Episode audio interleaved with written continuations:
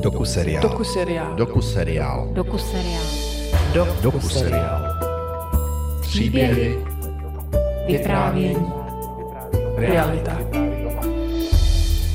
Ve druhém dílu cyklu Ženy bohyně vás provedu vlastní cestou za sebe poznáním. Na této cestě jsem se potkala s věhlasnou léčitelkou, navštívila hlasový seminář u Ivany Vostárkové, prošla kurzem koučování a vedla rozhovor s průvodkyní lidskou psyché. Mně trvalo nějakou dobu, než jsem sobě našla ženskost. A nebylo to ani omylem, když jsem vlastně byla mladá. Ale jsou tam prostě třecí plochy, které asi budou vždycky generační, jako které jako s nimi nic neuděláme. Natočila jsem pro vás názory i zkušenosti těchto terapeutek kouček a zachytila autentické záznamy z jejich práce. Podstatné pro mě bylo poukázat na otazníky, které se před ženami na jejich cestě seberozvoje vynořují a s čím se na ní často potýkají.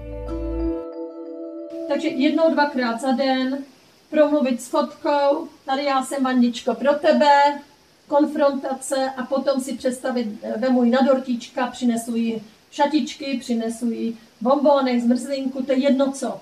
Takže to bude první týden, jo? Druhý týden to přidáme další city, dáme tam téma matku, protože máte zblokovanou levou nohu a to je téma matka. Ano, to cítím a právě mám pod, pod, jako... Tak jdeme na to. téma. Jdeme na to, jdeme se na to podívat. Dokavať vy neobejmete s otevřeným teplým srdcem svoji matku, nebudete žít svoji ženskou energii. Takže jdeme na to. Eh, Představte si malou místnost. Mhm, Uprostřed sedí na židli vaše máma Ano, a tváří se vážně. ano. Vy stojíte ve dveřích a díváte se na ní. Co cítíte? Jak jste mohli slyšet z autentického záznamu osobního sezení u léčitelky Amádej Mistarové, Amáda mě upozornila na to, co by rádo mé vnitřní dítě. Amádej, s jakými problémy za tebou nejčastěji chodí ženy? Musím říct, že když lidé začínají uvažovat o pokoře a o tom, že všechno má nějaký smysl, tak potom se začínáme zamýšlet nad tím, proč jsem měl takovou mámu, proč mě tak vychovávala, co to se mnou udělalo, jak mě to sformulovalo, jaký byl můj táta, jak se dneska dívám na muže. A dost často za mnou chodí ženy matky. A já jim řeknu jednu větu. Ty máš téma matka, máma. A pak se začneme bavit o tom, že i to určuje stav mého těla. Levá strana těla reaguje i psychosomaticky na to, jak já se chovám, jak cítím, jak používám svoji intuici. A na té levé straně těla nacházíme i naše srdíčko. A pak najednou řeknu nějaké ženě, ty se smíř se svojí mámou, pochopí konečně. To jedno, jaká byla, ona taky měla svůj program a trápení. Otevři k ní své srdce a obejmi ji. A teprve, až obejmeš svoji mámu, potom můžeš objímat svého muže, potom můžeš žít svou ženskou energii, která vychází ze srdce, používat svoji intuici, své cítění. A potom taky budeš jiná máma pro svoji dceru. Teď ty děti nám nepatří. Každá je svoje vlastní bytost a záleží jenom na nás právě, jak umíme jednat emocionálně, jak používáme tu svoji ženskou část těla, ženskou část osobnosti.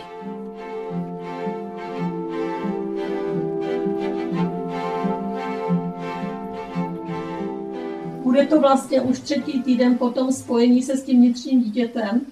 A vemete tu holčičku, otevřete ty dveře ven z té zahrady a vemete ji do světa. Budete jí ukázat do lesa, jak to všude vypadá ten svět, a k jezeru, a k řece, a na labutě. Prostě každý den jí ukážete svět, až vám ona poroste. A vždycky, když tam půjdete, ona bude větší, větší a větší. Vysvětluješ to opravdu velmi barvitě. Jakou cestou ženy k té jejich upřímnosti, autenticitě, možná ke své bohyni, jak je přivádíš k sobě? Tam je problém ego. Ono to zní třeba pro někoho až negativně, dokavať vlastně nezjistí, že je moc důležitý mít nějaké ego, protože hodně těch, které jsou nešťastné, ty ženy, nemají žádné zdravé ego. Oni slouží, oni žijí program matky, matky. Oni žijí program utrpení, to nemusí být jenom katolický, ale stačí, že slouží, slouží všem. Ta žena má kolik oborů, ta přijde domů a je uklizečka, pak je kuchařka, pak má být milenka či prostitutka, protože ona už třeba nemá ani chuť, ani sílu, pak je ještě matka, má ještě ten obor, tu svoji práci. Takže má těch oborů hodně a dost často je tak nějak vnucena do té pozice sloužit, konat a dívat se, aby se všem vedlo dobře ta žena, matka, matka země. A tam se ženy zapomínají na tu svoji ženskost, na ten princip krásy, na to, že žena má být jemná, citlivá, něžná, krásná, krásná květina, milá, příjemná na pohled a stanou se služkami, nestrojí se, nestarají se o sebe, nekoukají na sebe, ten muž se otáčí za jinými krásnými ženami. A tam to začíná být takový smutný proces, kdy žena odevzdá sama sebe pro všechny, není šťastná a nakonec není ani zdravá, ani psychicky, ani fyzicky. Každý z nás vlastně navenek vyzařuje to, co je u nás vevnitř. A tam zase mluvíme o té práci na sobě. Čím víc si uvědomíme, že je moc důležitý, aby jsme něco udělali pro tu naši dušičku, pro to vevnitř, pro to, aby jsme se cítili jako žena.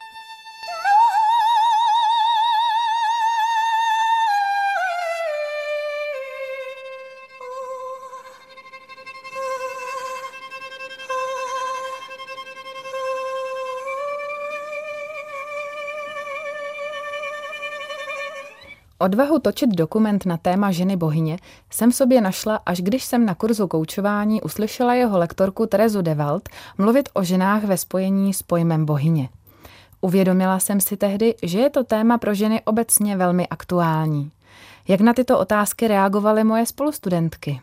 Během dnešního koučování uh, jsme se dozvěděli, že uh, ty ženy, které radši pracují s muži, ty asi mají trošku problém se svojí vnitřní matkou. Já, mm, i když mám ráda mm, jakoby přítomnost žen, přesto si myslím, že nemám úplně mámu vyřešenou. Ale nevím, jestli je to ten ukazatel. Jestli mám ráda ženy, to znamená, že mám vyřešenou mámu. Pro mě to neplatí. Já se svojí maminkou jako si myslím, že mám relativně hezký vztah, ale já to vždycky říkám jako ve straně, že moje mamka je prostě mamka teroristka. Ona nás vedla úplně jako se sestrou strašně, jako, a jsme samostatné, sebevědomé. Bylo by mnohem pro mě lepší, kdyby jako máma přišla, objala mě a mlčela, než mi dávala tyhle ty ještě rady a čočku. Jsi slabá, nebreč mi tady. To prostě není pro mě jako mateřské a je to přesně, jak říkala Tereza, kdy se snažíme potom v těch svých vzorcích dělat něco jiného, ale vrací se to jak bumerang a častokrát se vidím v pozici její, kdy já se chovám k synovi, co mi tady řveš, jako mám ti přidat, ať máš důvod. To je prostě typická věta, kterou jsem slychala jako děcko a úplně jsem ji nenáviděla. A já to tady jako nezaznělo, já jsem vdova, mě manžel zemřel. A bylo období, kdy prostě jsem to v sobě měla úplně jakože udusané a člověk funguje s tím malým dětskem jako setrvačnosti. A najednou prostě teď třeba po těch, jsou dva roky, teďka to bylo v létě a na mě to dolehlo daleko víc než třeba před rokem. Kdy před tím rokem to furt ještě bylo, protože byl malý, malý, jakože a potřeboval hrozně moc energie a najednou už je samostatnější. A já jsem si to tak nějak jako potřebovala fakt jako během třeba týdne odžít, odplakat a ta mamka přijde a řekne, neřvi prosím tě, to chceš slyšet jako dcera. Takže já se snažím být jiná matka, než byla moje mamka a tím to nemám jí nezazle. Ona byla zase nějak vychovaná svojí mámou, ale jsou tam prostě třecí plochy, které asi budou vždycky generační, jako, které jako s nimi nic neuděláme.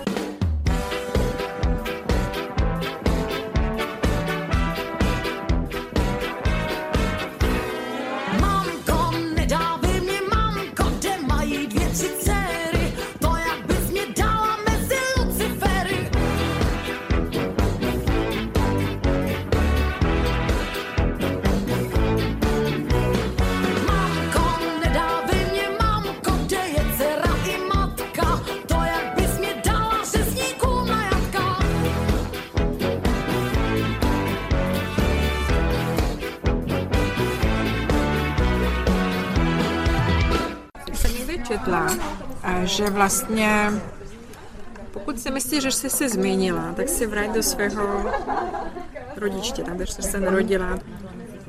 Tady, tady, teď já tady cítím, že třeba jsem jiná, ale jak když se tam vrátím, nebo tam je máma, začne používat ty stejné slova, věty.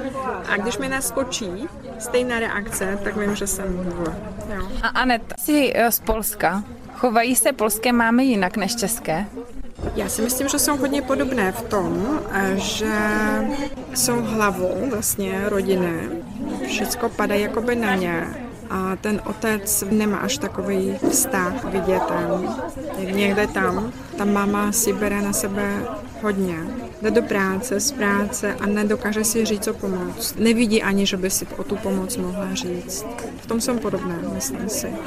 Ale myslím si, že ty polské, že je strašně pro ně důležité oblečení, účes, aktivnějškové věci. A jak máme takový ty rituály polské, rodinné, pořád živé, svatby, křest, kde se setkává celá rodina, tak oni mají i k tomu důvod neustále si kupovat šaty a něco, protože jak jsou ta setkávání, tak je to pro ně strašně důležité a mluví se o tom. Moje máma, a musím skupit nové šaty a tomu jde pořád, jakoby, když je ta další příležitost, tak přece nemůže jít těch stejných. Ono je to tak v podstatě i na Slovensku a ty rodiny se daleko víc setkávají u příležitosti oslav narozenin, výročí v rodině a takhle různě.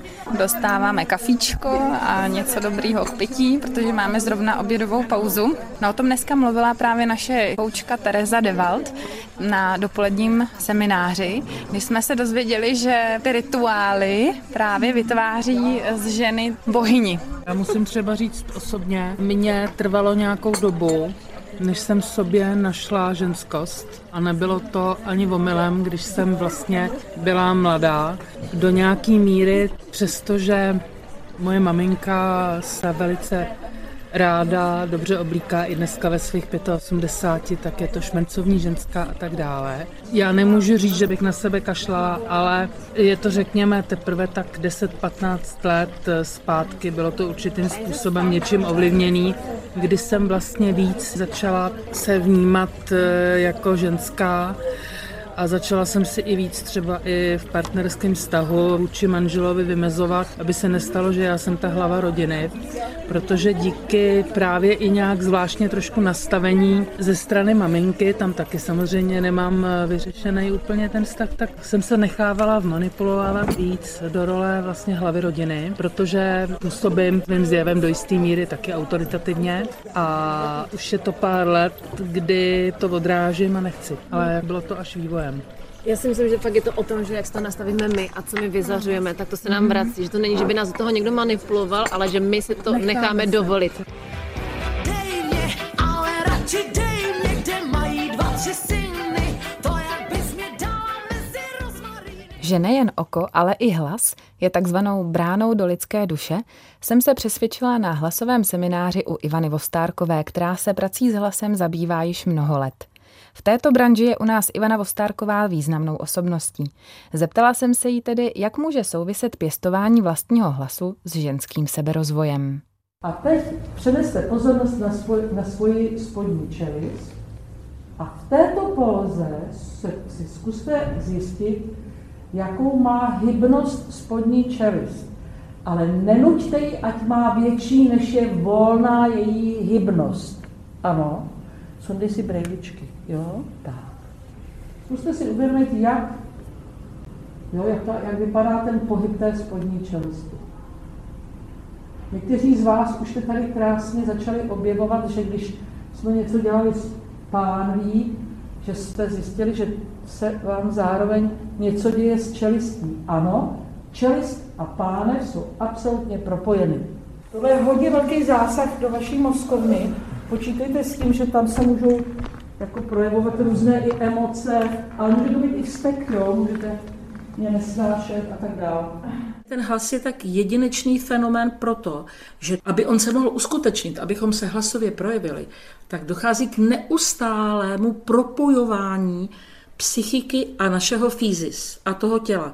Tělo ho realizuje, tělo se ladí tou psychikou, jo, nebo tím laděním, jak si vůči nějaké situaci a tak, jak já naladím nástroj, tak pak on hraje. Další asi hříšná myšlenka de facto, že tělo je velmi důležité. Podstatné. No tělo je ten projevy. výkonný nástroj. My máme opravdu někdy pocit, že to je jenom něco, co plní naše úkoly. A to je ohromný omyl. Jo. Tělo je neuvěřitelně inteligentní a moudré. Já prostě používám ráda, že je jeviště našich emocí. Maličká pohnutka nějakého prožitku a člověk si všimne úplně, že se jinak nadechl, že má úplně jiný tonus svalstva, tenzi kůže, cítí jinak třeba vnitřní orgány a tak dál. Jo? A schválně právě při té práci vlastně směřujeme k tomu, abychom si všimli svých zaběhnutých stereotypů, v kterých běžně sami právě sebe používáme, často v nějakém i třeba deformitě. Hmm, stažení. Tak, no jemináčku. A mimochodem, protože učím že jo, na divadelní fakultě, na katedře autorské tvorby, tam je moc fajn, že si můžu dovolit si hledat všechny možné polohy svoje, toho ženství, tím, že buď vstoupím do role, buď do sociální role, nebo přímo třeba interpretuji nějakou roli a tak dále. Je to i hezký zjistit najednou, aha, v téhle té roli je mi ale teda mimořádně dobře. Proč já takhle nežiju? To je mi blízký. Ale, protože jsme většinou ženy otisky maminek a synové otisky tatínků, ať chcem nebo nechcem, jo, tak ta schopnost a možnost se zbavit té přejaté identity a najít si tu svoji, tak to je jedinečná cesta. Já tomu připodobení říkám, mám na stoličkách závažíčka a spodní čelist připojenou k horní pružinkou.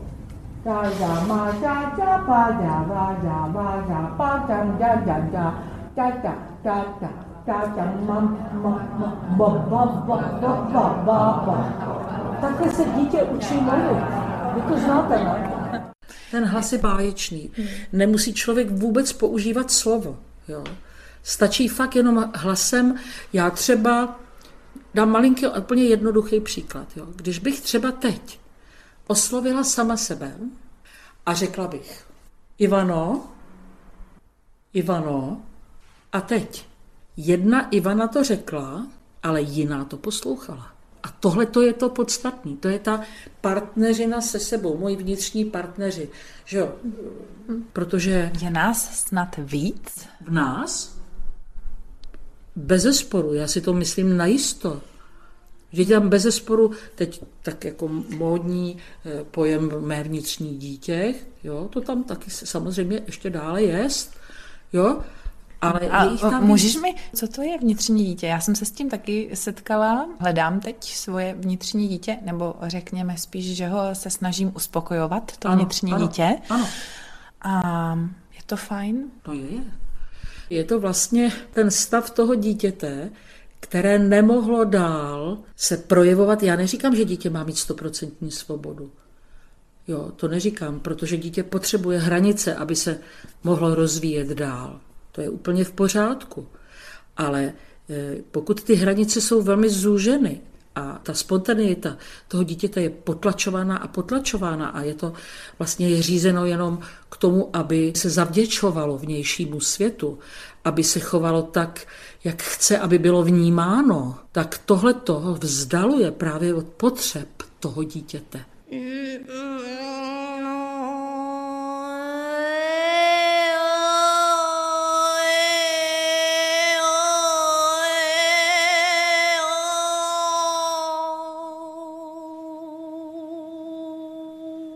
Jsem jednou na workshopu byla požádána, jestli bych tam neudělala takovou malinkou sekci žena. Trošku to ve mně vevnitř zneklidnilo, protože jsem říkala, aha, to jsem nikdy z takového nedělala, jenom zvlášť.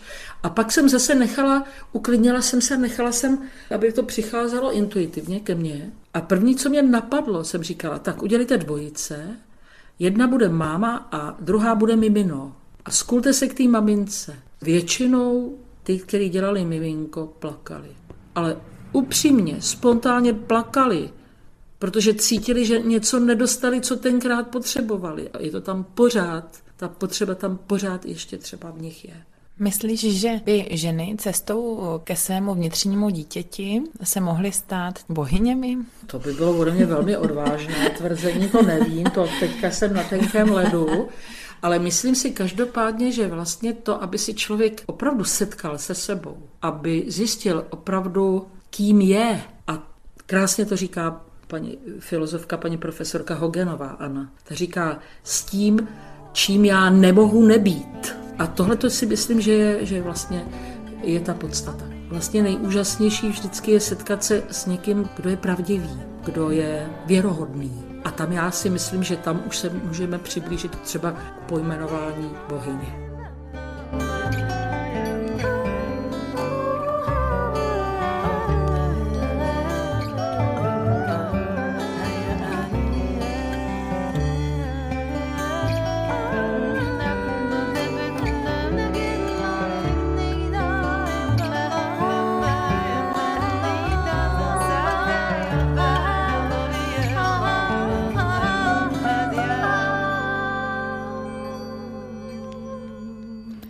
Na průvodkyni lidskou psyché, jak se sama profesně charakterizuje, a lektorku Evu Marvánovou Michálkovou mě upozornila má přítelkyně Gabriela Albrechtová.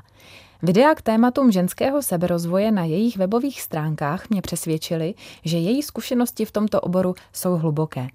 Lákalo mě proto zeptat se právě jí, proč se vůbec zabývat ženou jako bohyní. Proč se vůbec zabývat ženou jako bohyní? Já ty božské obrazy, které se objevují v mytologii, vnímám jako v podstatě symbolické zobrazení nějakých psychických aspektů, které v nás jsou. Já řeknu konkrétní příklad. Já jsem eh, třeba měla seminář, který se jmenoval Venuše, Luna a Lilith a jsou to vlastně taky tři archetypální postavy. A úplně zjednodušeně, tak Lilith je symbolem toho vytěsněného stínu. Jo, je to vyhnaná žena, vyhnaná žena, která cítí křivdu a nese v sobě hodně bolesti. Luna je bohyně měsíce a patří k ní rodina a city.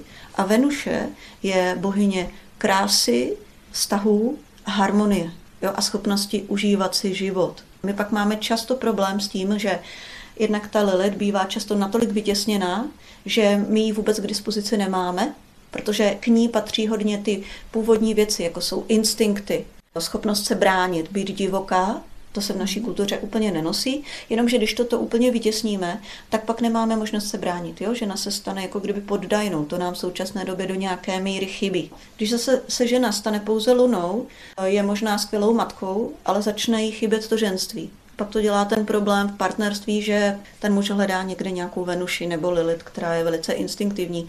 A cílem není stát se něčím, nebo se k něčemu vrátit, něčeho se zbavit, nebo naopak něco jako vyzdvihnout, ale čím víc toho v sobě objevíme, pochopíme to, vyrovnáme se s tím, protože my tady máme veliký předsudky vůči různým aspektům i ženství, i protože je tam hodně těch emocí a my s těmi emocemi neumíme zacházet, tak čím víc tohohle máte k dispozici, tím v podstatě máte lepší nástroje na život. Pokud se podle mě žena neglorifikuje a nezačne si myslet, že je nad člověk, jo, my jsme pořád lidi a poníženou ženu nevyřeší to, že se stane povýšenou to, to je zase mimo rovnováhu. Když to použijete jako nástroj, abyste se poznala a abyste našla svůj jedinečný otisk, jaká ve vás je například ta luna, jaká ve vás je ta Lilith, jaká ve vás je ta Venuše. A samozřejmě to jsem teď řekla jenom tři příklady, tak se z toho stane podle mě užitečný nástroj, jak víc si užívat tu svoji ženskou energii. Já si myslím, že má opravdu jako význam mít tady do těch ženských kruhů, kde si to naplno mezi námi ženami můžeme prožít,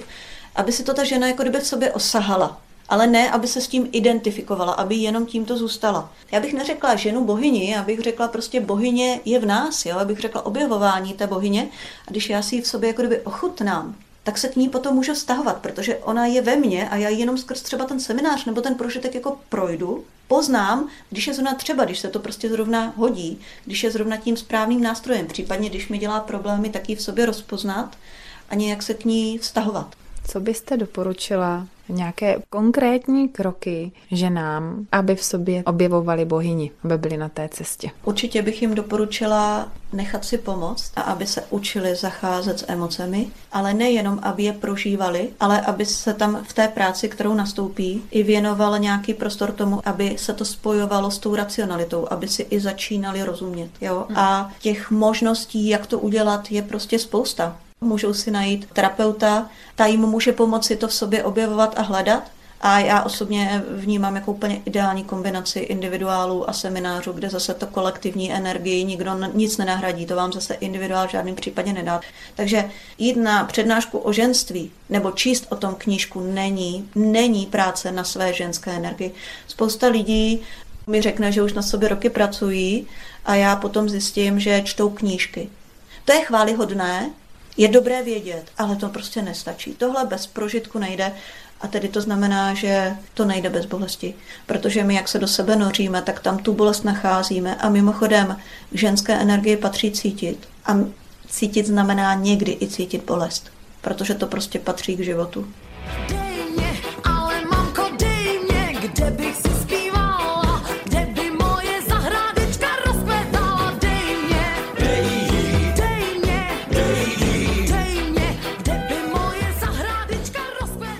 Anety Sičové, mé kolegyně z kurzu koučování a současné průvodkyně ženskými kruhy, jsem se zeptala na to, jak vypadá krása ženství v ženě. Já bych možná to přirovnala k tomu, na co se teď dívám. My jsme u nás v obýváku, já se dívám na svoji zahradu a když se takhle podívám na to, co dělám já na té zahradě a to, co dělá eh, můj muž, tak eh, vidím opravdu hned, co je to mužství a co je to ženství protože pro mě je velmi důležité opravdu, aby ta záhrada byla jako celek. Já cítím obrovské propojení sama s sebou, když jsem na té zahradě a vidím, jak všechno má své místo. A já nacházím taky to vlastně to svoje ženství, tu svoji roli skrze to, že vnímám ten, jakoby to všechno jako celek. A to, to ženství, to je, já nevím, jak to popsat, ale to je takové vnitřní přesvědčení o tom, že vím, kdo jsem, že se nemusím s někým srovnávat. I ty vlastně růže nebo sedmí krásky na zahradě, každá je jiná, jedna je malá, druhá je velká, jedna je eh, červená, druhá je eh, bílá, ale přesto každá je vlastně jedinečná a nesrovnává se. Ví, proč tam je, a myslím si, že to ženství právě je o tom, o takovém vnitřním přesvědčení, že znám své místo, znám svou roli, nebojuju s tím, že bych chtěla být růže, když jsem sedmý kráska. A nesrovnávám se. Prostě jsem. V závěrečném dílu doku seriálu se můžete těšit na interview s historičkou a knižkou Liliou Kusnudínovou, teoložkou a kaplankou Pavlou Kokajslovou a filozofkou Anou Hogenovou.